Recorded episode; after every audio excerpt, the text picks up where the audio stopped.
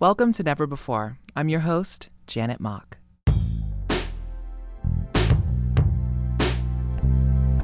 I was so nervous when I entered the Rayburn House office building in Washington, D.C.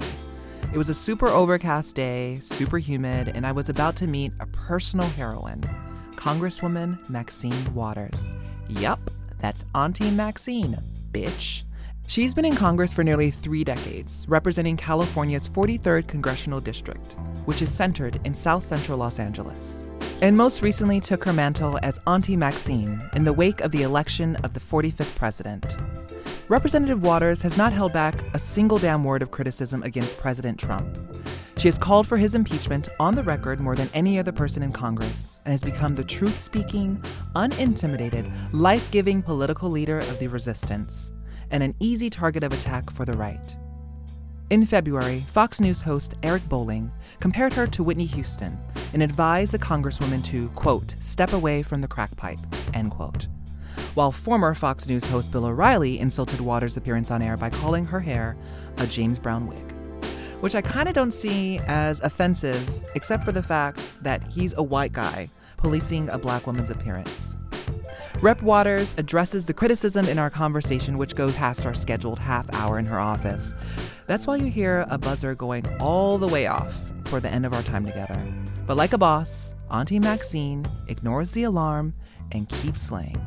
We start our conversation at the very beginning in her history making Missouri hometown.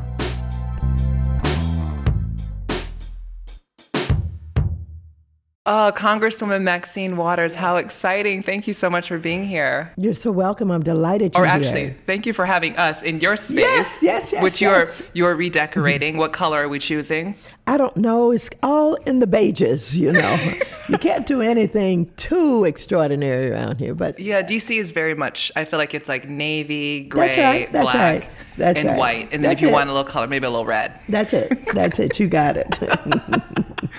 Um, so I want to go back to the beginning. You know, I Yes. feel like so many folks who who know you um, in your your new rise and Yeah. new prominence as Auntie Maxine, Yes. they don't understand that you came from um, Kinloch. yes. Missouri, the Mm-hmm. That's right. first African American town to That's be right. incorporated That's in right. Missouri, in your state. How how did that vibrant Black community shape you?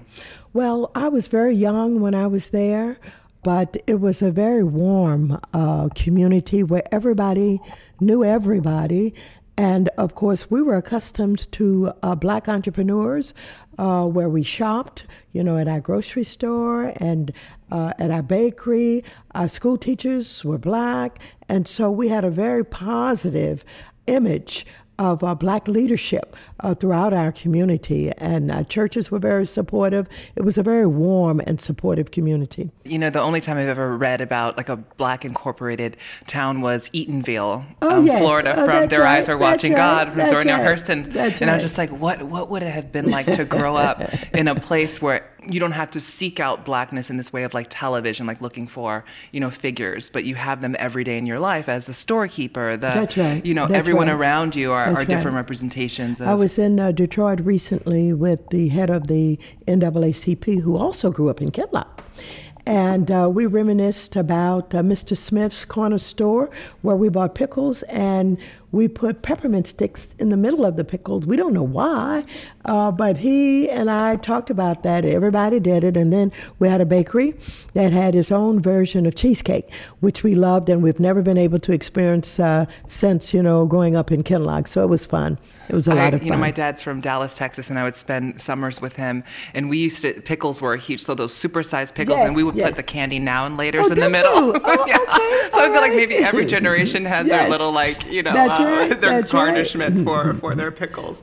Um, you're the fifth of thirteen children. right.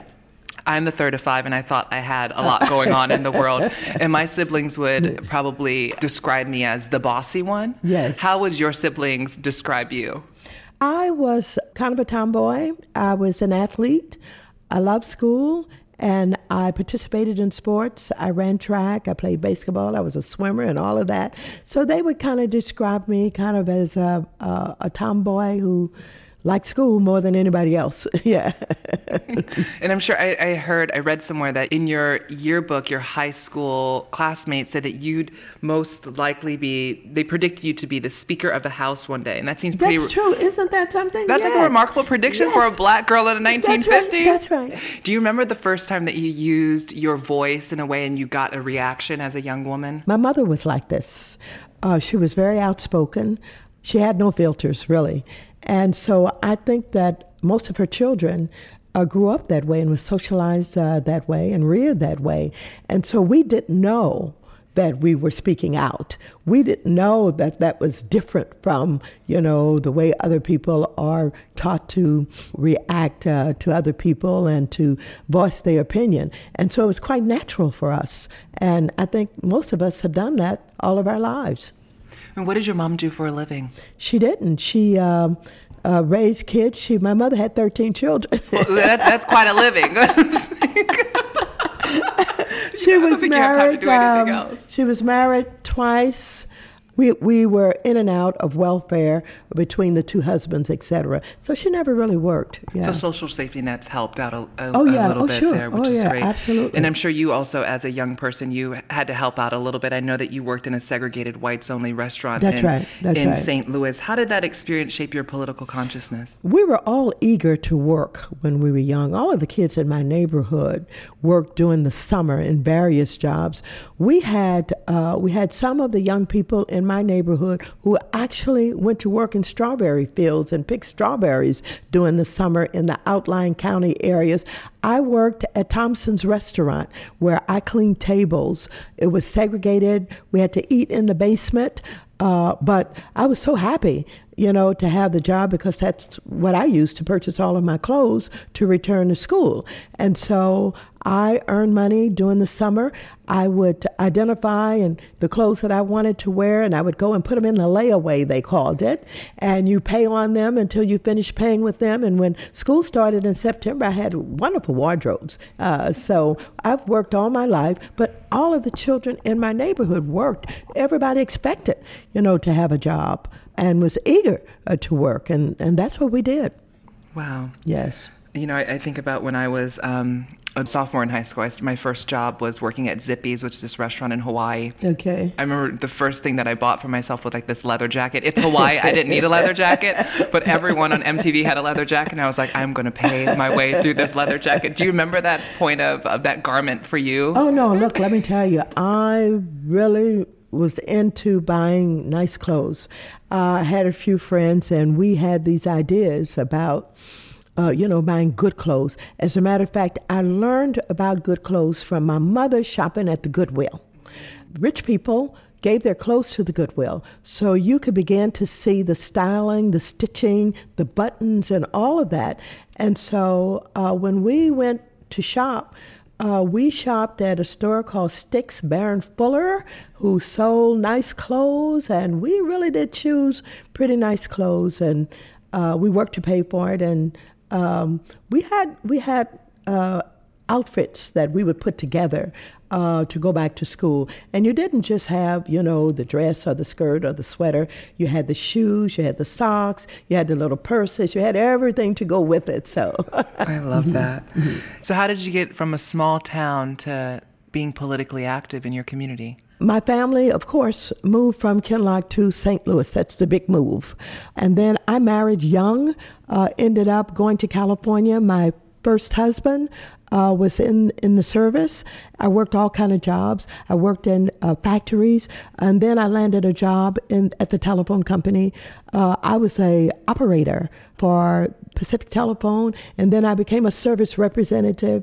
And then when the War on Poverty came into being, and it talked about Head Start and having a program where young kids who families didn't have money, who came from poverty or working families, would now have an opportunity uh, to provide early childhood education in the way more wealthy families could. For there, uh, that excited me and some of my friends, and so we got involved with this war on poverty and went and made applications for all kind of different jobs in the war on poverty. I ended up in Head Start. My friends ended up in other places. I started in Head Start as an assistant teacher and became supervisor of parent involvement and Volunteer Services, where I organized parents and organizing parents to help fight for the funding for Head Start to keep it going, it brought me in touch with the politicians. And of course, I learned about which politicians were great and were supportive and which ones were not. That took me into volunteerism in campaigns for those politicians that I thought were supportive of, you know, Head Start and these programs. And the women's movement was coming into being. I got involved with NOW and NWPC and these women's organizations and my predecessor, before I ran for the California State Assembly, had gotten in some kind of trouble and he was going to leave. And it was, hey, why don't you run for that seat? You know, you've been organizing, you've been working out here in the community. And so we just kind of decided that we wanted to do it. My predecessor tried to close down any opportunities for anybody other than his assistant to run for the seat. He didn't tell anybody he was going to leave office. So I, the way I described it is, at five minutes to five, he and his assistant went into the Secretary of State's office. He filed and of course it closed out everybody else's opportunity because filing was over you know at you know on that day and so there was a woman who was the Secretary of State. It was an Asian woman named March Fong Eu. And I had some friends who were a judge and ACLU and others that I knew. I went to them. I said, Something's wrong with this picture. We went to her, and she opened up the filing for another five days. And I filed. And the women got behind me, and we campaigned in some new and different ways. Uh, we didn't have as much money as the opposition. But at that time, uh, gardens were becoming very popular. So we uh, packaged garden seeds and we did a penny saved is a penny earned. And we filled these packets with garden seeds. And at that time the community was basically um, still growing latino population more black population and a kind of dying out white population. So we sent carrot seeds to the whites. We sent cilantro to the mexicans and collard greens to the blacks and when we would go, we would go knocking on doors and talk, Miss Wallace, I got my seeds, you know. and years later, years later, because collard green stalks grow real tall with big leaves, and they stay for years, and people would tell me, you know, come see my stalk, or I'm going to fix you some collard greens, you know, and on and on and on. So, anyhow, we campaigned in new and different ways. NWPC and now that was basically white to it came in to support me. I sent them to the white parts of the district. Mm. They campaigned, and I'll never forget this story where my friends were over campaigning in Southgate. This was the white part of the district. And they were asking them to vote for Maxine Waters. They didn't have any pictures or anything of there. And they said, Maxine Waters, is she a N word? You know? And she said, No, she's a woman. And they said, Okay. that's a funny story that you know that became a real laugh in our campaign. So we had our whites uh, in the white community that was they were significant voters, uh, but the black women in the district, uh, I listened very carefully to them and I started to put their wording back into campaign literature. They would see me, I would talk to them, and they say, "Why not?" Why not a woman, you know? And I would put back, I'd do my literature, why not? Why not a woman, you know, uh, connecting back with them. So we created some new ways of doing things, but that's why it's so important for young people. And, you know, I was talking to the college uh, Democrats and millennials, because you do things, you'll think about it mm. in different ways. And if we don't have that kind of new thought interjected into the way we do things, we'll become stagnant. You know what I'm saying? So, what we're seeing now with millennials and uh, um, and tweeting and Facebook and all that, that's that's a new way of organizing, a new way of communicating, a new way of having your thoughts. And I tell you, sometimes I just go through the tweets and laugh all night long, not at my own, at other people's. I think, how can anybody be that creative to think of it this way? I mean, absolutely. I mean, I think the fact that uh, people are even vulgar You know, sometimes it's laughable because who would have thought of saying that, you know, in the day in the way that they're saying it? So memes can mobilize. That's right. That's right. memes can mobilize. That's right. You've been representing South Central um, Los Angeles for the past mm-hmm. 27 mm-hmm years. You know, and I, I, read in a Times piece in 1991, which covered the beating, the police beating of yes. mm-hmm. Rodney King, and you said it is certainly not an aberration. And fast forward to our current day, 2017, and we're dealing with some of the same issues. Yes. Does that frustrate you? Does it surprise you? Um, and how do you link that to the, or your thoughts around the current Black Lives Matter movement that are largely fueled by the rage and the frustrations of millennials. Yeah, I have come to believe that I would be fighting discrimination and racism and marginalization for the rest of my life. Mm. Uh, of course, uh, in my early days, uh, in the California State Legislature. I did confront uh, police abuse, worked very hard to get rid of Daryl Gates, who was a police chief, who mm. was responsible for the chokehold mm. and for the battering rams and for the tactics that were used to identify uh, and target young blacks, etc. So I lived through a lot of that but most people don't know about Eula Love mm. was really my first real involvement. She was an African American woman who was shot down on her porch by the police. She could not afford to pay her gas bill, and they came to turn her gas off. The gas company did. She would not allow them to do that, so they went got the police. The police came back. She had what amounted to a butter knife, and she wouldn't let them come on her porch, and they shot her down. They killed her, and that really got me involved uh, we're dealing with police abuse and organizing uh, the Black Women's Forum uh, to confront these issues, etc.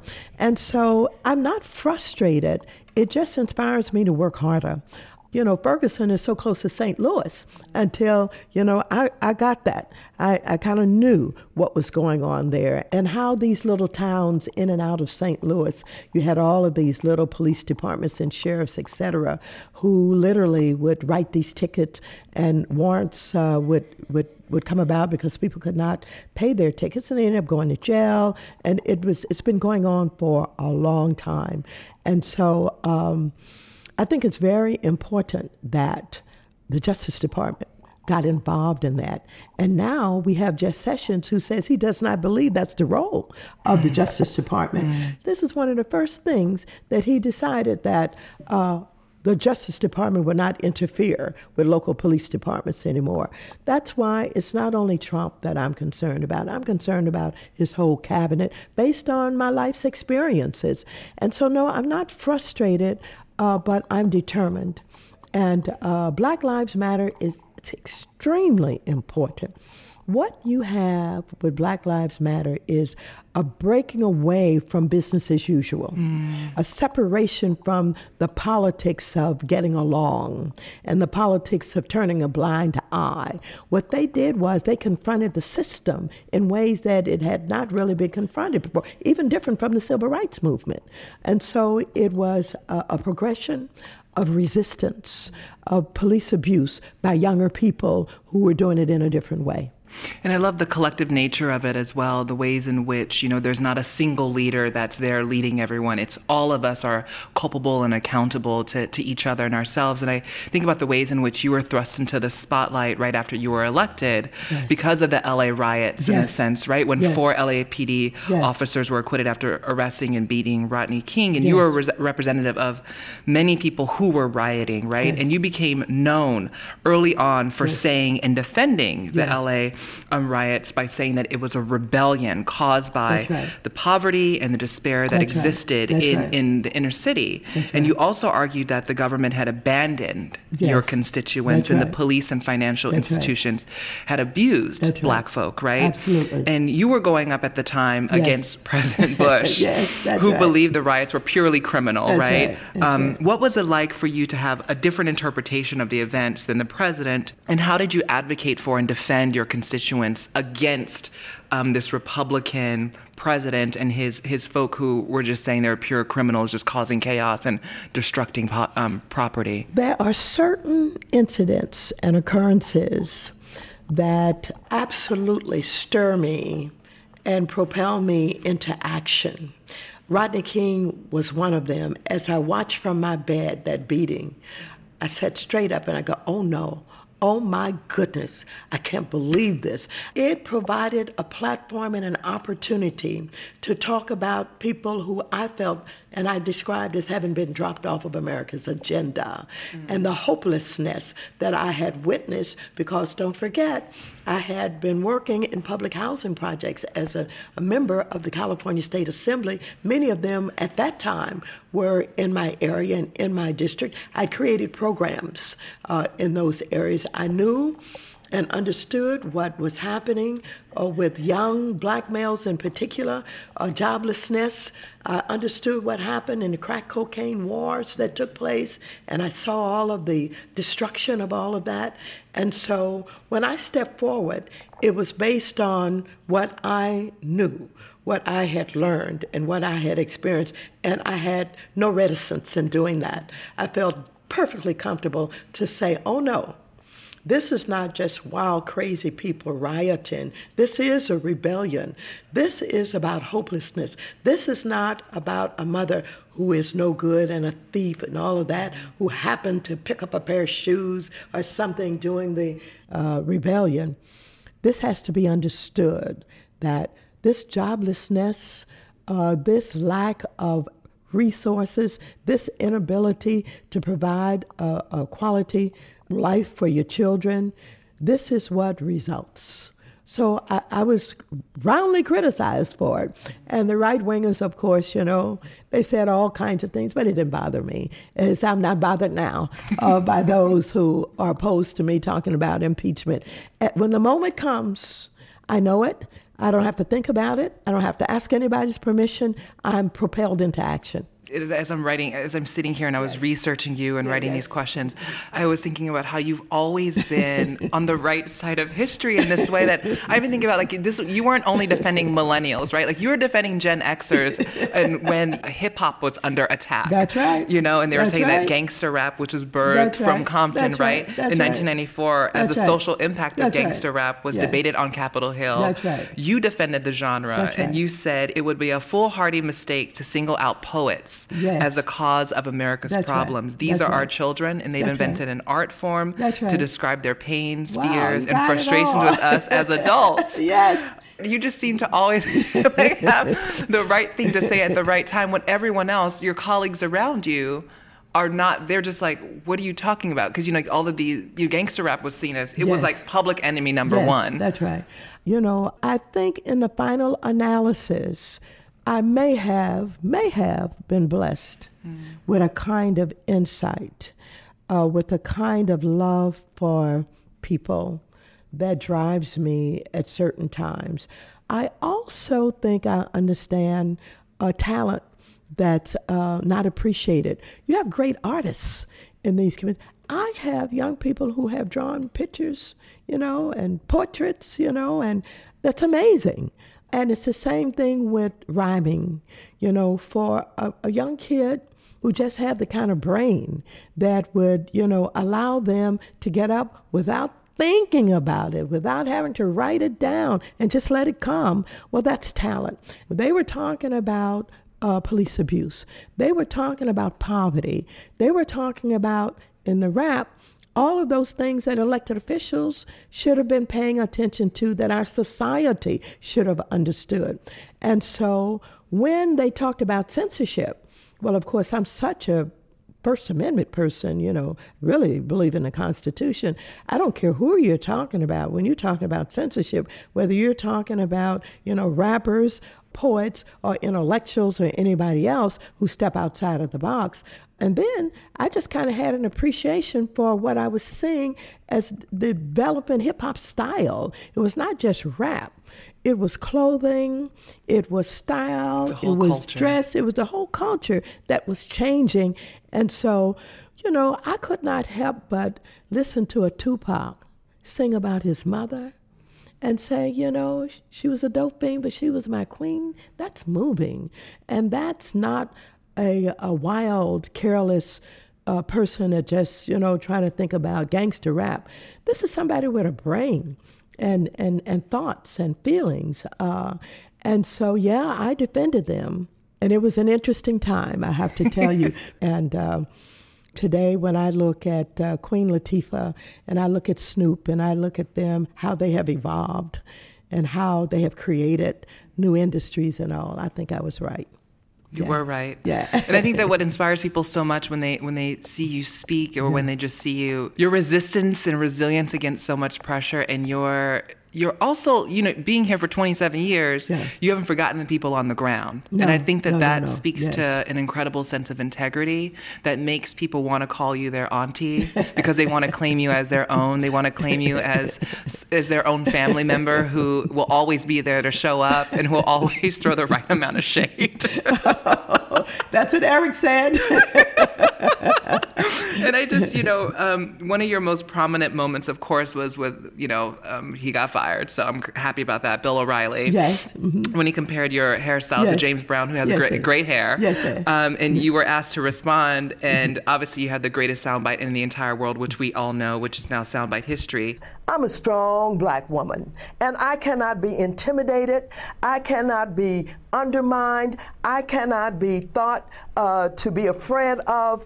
Bill O'Reilly or anybody. And I'd like to say to women out there everywhere don't allow these right wing talking heads, these dishonorable people, to intimidate you or scare you.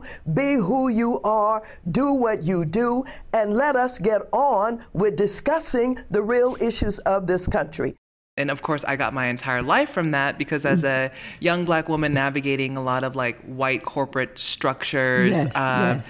It was nice to to be reminded that Yes. we can speak back Yes, what would your advice be to young black women specifically at work who are constantly being told that they should be contained that they should be quiet that they should sit in the back and just be grateful to be here Yeah. Well, I have a theory that I've developed about uh, many of the millennials who have uh, gone to school, they've gotten educated, they had their sights on a career. Uh, their parents, you know, were supportive and pushed them on and told them, you know, you know, you're going into the corporate world or what have you, you know, dress right, do this and all of that. And they did all those things. And then they got to the water fountain and they discovered that they were seen and perceived quite differently and that there were comments that were made and actions that were taken that were disrespectful, uh, not appreciative for you know someone who had invested their time and their energy, just like some of the other people in the workplace who may not have been African American, etc. And so I think this thing about Auntie Maxine and loving the way that I speak out has to do with I kept quiet. I did everything they told me to do. And look what they did to me. That's right, Auntie Maxine. Tell them. You, we were all we were all taught that you know we have to be work twice That's as hard, right, be twice right, as good in order that's to get half as that's much, and that's then they're still going to criticize That's us. And so like respectability politics and That's having the right. hair and speaking the right, way is not that's going to save us. That's right. And when I spoke out after Bill O'Reilly, I did at that time think it's important to say who I am and to let other black women know that you don't have to back up. You don't have to uh, be a victim of anybody's. And boy, it hit with people saying, oh my goodness, I am too, or I can be. Uh, this is what we need to hear. And so it's been rewarding.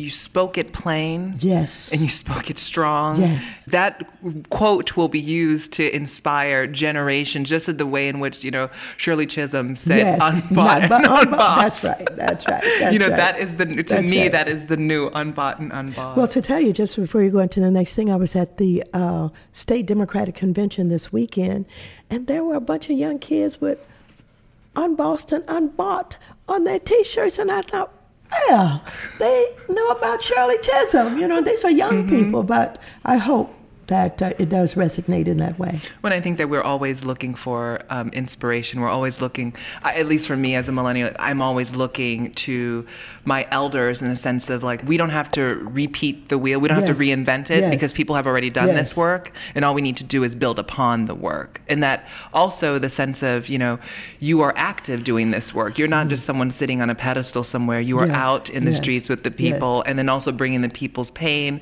and people's struggles to Yes. the spaces spaces in which you've now have had access to for, for so long. And you are the you are the member of Congress who has spoken out most about the necessity for Trump impeachment. Yes. And Yes. and what's keeping you hopeful? Oh, I wake up every day hopeful.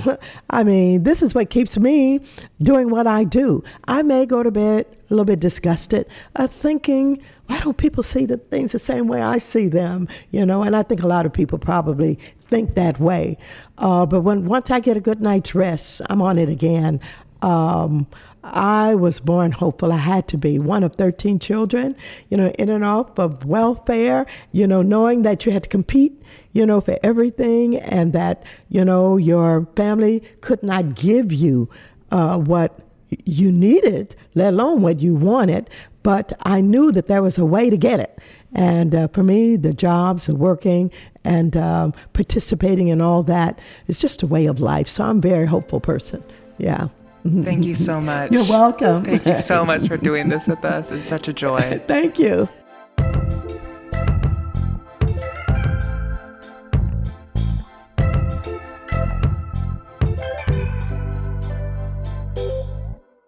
My EP, Lena Dunham, is here to give you a hint about next week's guest. glamorous, breaking open doors for people on network television, can both uh, manipulate a wig on television and wear a wig on television. Mother, I'm getting bottom surgery. you and I talked about that when she's like, I'm doing it. That's next week on Never Before.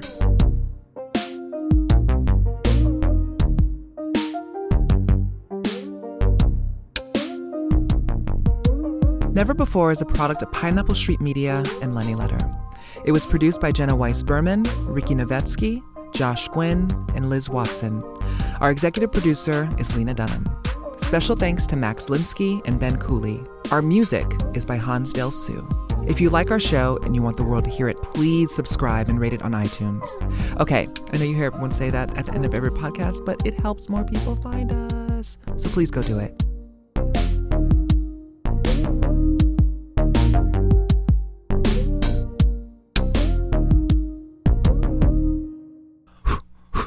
That's me dodging the haters with Maxine. That's me dodging the haters with Maxine Waters.